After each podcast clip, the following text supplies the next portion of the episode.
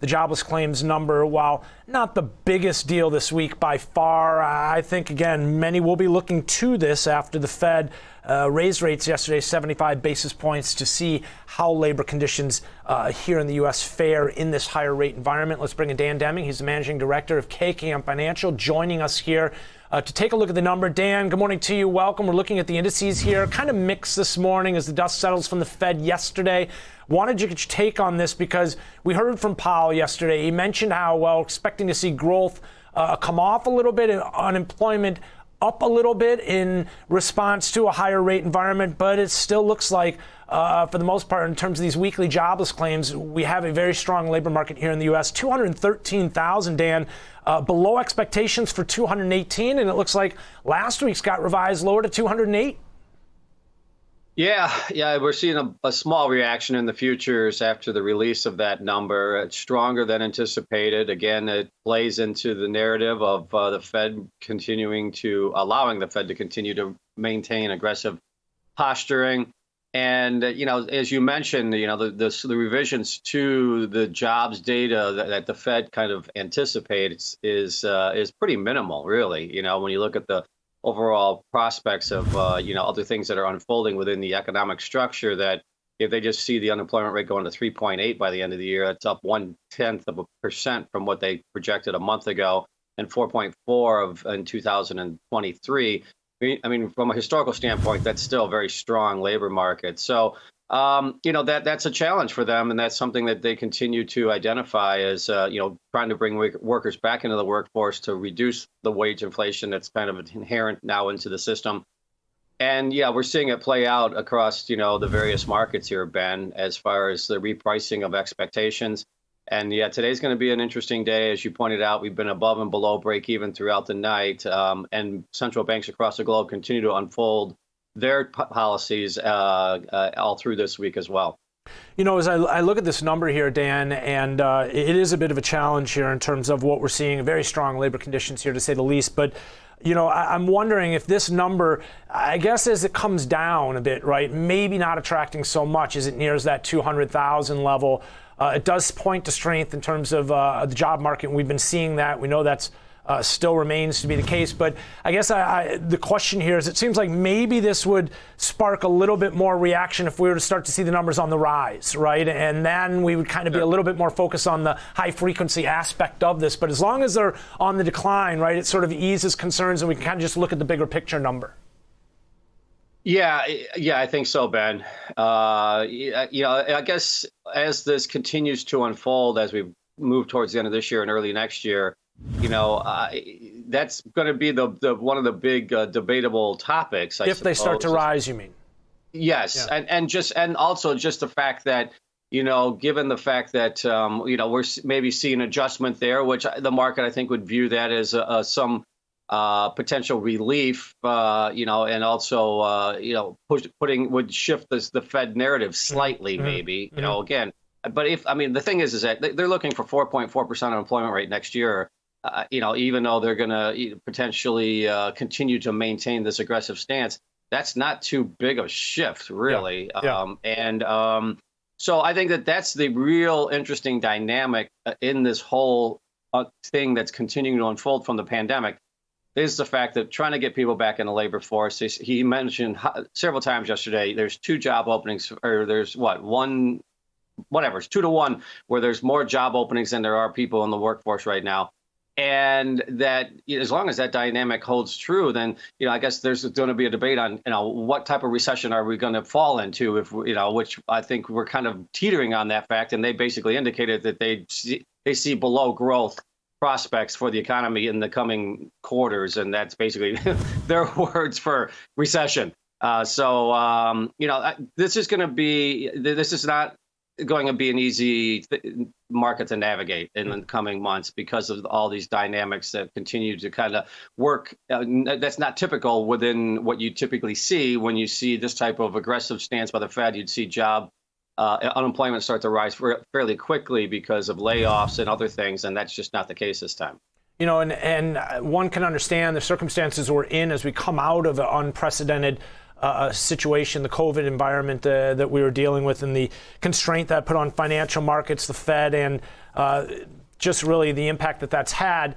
Uh, we're kind of really just dealing with that right now. Let's talk about because what you're uh, saying here, it sounds like, is kind of wash, and repeat, a little bit more of the same, right? Continuation more likely than change. And to that uh, point here, we've seen the U.S. dollar, which continues to surge higher, remains very strong, and a reflection of the fundamentals that we're discussing here. Yeah, yeah, I caught what you and JB were talking about, and certainly you guys covered that very well. And and looking at the, the trends as you are pointing to, Ben, yeah, the, the dollar going to uh, 111 spot five six, I believe. Um, you know, overnight, that's the 20 plus year high. You know, coming back in now, the 110 half. So mm-hmm. at least there's a bit of relief. And, and again, I think part of that relief is because we are now seeing uh, you know, more aggressive central banks across the globe. Now, I know Bank of England, there was some talk that they could go 75. They chose to go 50. Yeah. But still, that's a pretty big step for them. Uh, Bank of Norway, we did see was a Bank of Sweden went 100 a couple of days ago, which was unexpected. You know, so are, the central banks across the globe, outside of Japan, are continuing uh, to you know shift and become more aggressive. And you know, it, they needed. I mean, that's why the dollar was rallying. I mean, the dollar is rallying for a few reasons, but certainly the interest rate environment here in the U.S. relative to the rest of the globe was part of the reason. And now we're starting to see at least uh, some other central banks becoming much more assertive in their policy as well. So at some point, you would think that that's going to have uh, some uh, of a, an impact on the, the, the, rise of the dollar. Now, the other question is, is the stability in the markets. You know, I guess um, if we see the equity markets find some stability, uh, then the dollar would probably uh, back off a little bit as well. But given the current environment, Ben, with the strong dollar, I know you and JB pointed to it, but I want to point to it again. It's going to have an impact on earnings. It's going to have an impact on repatriation of dollars back to the U.S. I mean, all those things are going to impact the U.S. economy moving forward.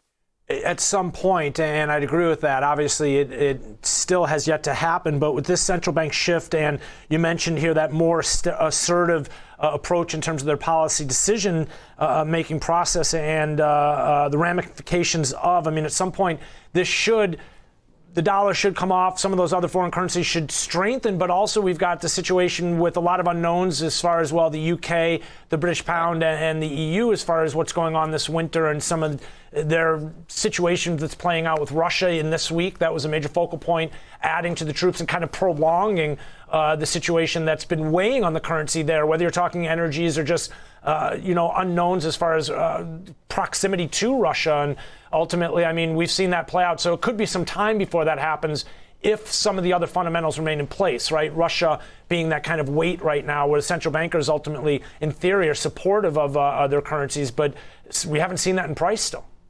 Right. No, you're right. And yeah, th- those and it's those uncertainties that are so highlighted right now in the global economic structure that keep the dollar uh, yeah. uh, higher. You know, it's certainly benefiting from the uncertainties from a global perspective. You know, I think it is interesting. The other thing that I, I'm watching um, to see how this is going to unfold and could be a hint of what's uh, to happen here in some of the other markets is the, the dispersion now between gold and silver. It's an interesting dynamic in the metals markets where we're seeing gold coming, you know, holding just off two and a half year lows uh, again, it has a, a, lot to do with the dollar strength and mm-hmm. mm-hmm. rising rates. But silver, you know, really is uh, poised to kind of maybe make a new short-term high here. So there's some dis- dispersion there, and um, you know, I'm not sure, you know, what it all means, but it is a unique kind of structure within the metals markets, and that we're not seeing copper rally. So you know, the interesting dynamic is that silver does have that industrial use, yet mm-hmm. you're still continuing to see it uh, showing relative strength uh, within the metals markets. And um, so that's something I think that's worth watching here as we, we see this unfold. And uh, also, you know, when you look at the dollar, uh, we're looking at the equity markets now, Ben, you know, pushing down to, uh, you know, as you guys pointed out, uh, closing in on those June lows now. 3809 uh, for the ES, 3808 right now. So again, within 100 points or 200 points of uh, that 3639 low, I think it was.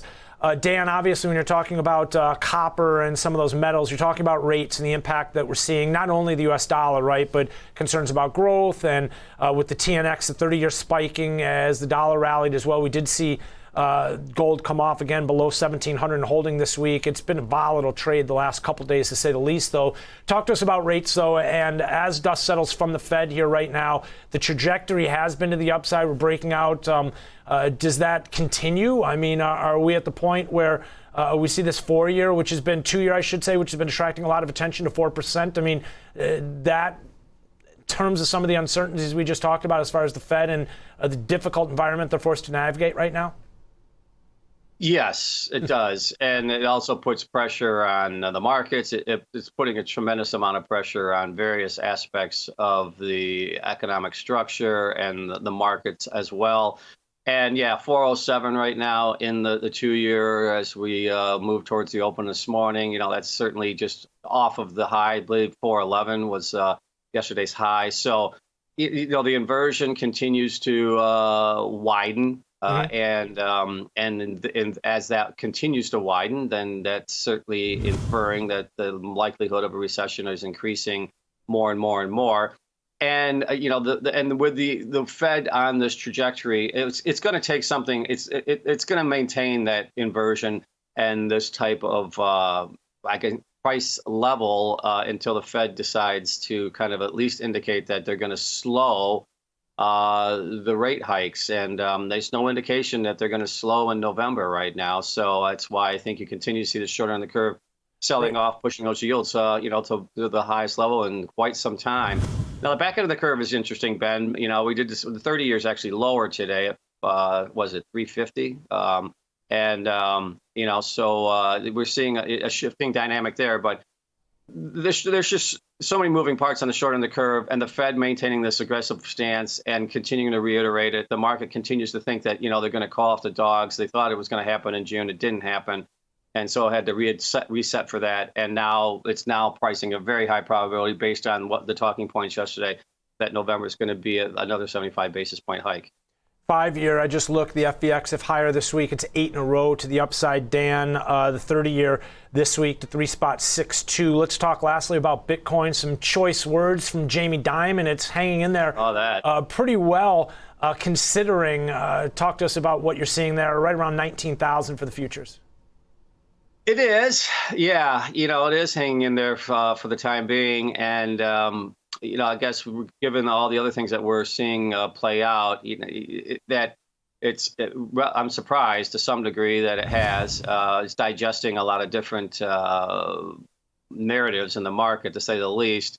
And certainly, Jamie Dimon's uh, observation uh, was uh, a shot across the bow. But um, you know, I you know, I, I, the fact that it's off the lows with the market trending back down towards the lows, I guess when we look at a relative strength standpoint, is something to point to. Um, you know, I don't know right now. The central banks seem to be so preoccupied uh, with um, the other things that they're contending with that you don't hear a lot about legislation there, although there still is some rumblings of some certain things in the digital world. I guess the one thing that's a positive, Ben, if you look at the whole space, I look at the space as a whole, is the fact that you continue to still to hear the talk about the transition to digital currencies, how that's going to unfold. Now, is Bitcoin going to be the winner in that, or Ethereum, or one other? We don't know but that transition is continuing to unfold. So the technology, I think, is of value. You know, it's a hard uh, call on you know the actual uh, structure that they currently are in with the Bitcoin, Ethereum, and all the ones out there. You know, as to how the, that's going to unfold in the future.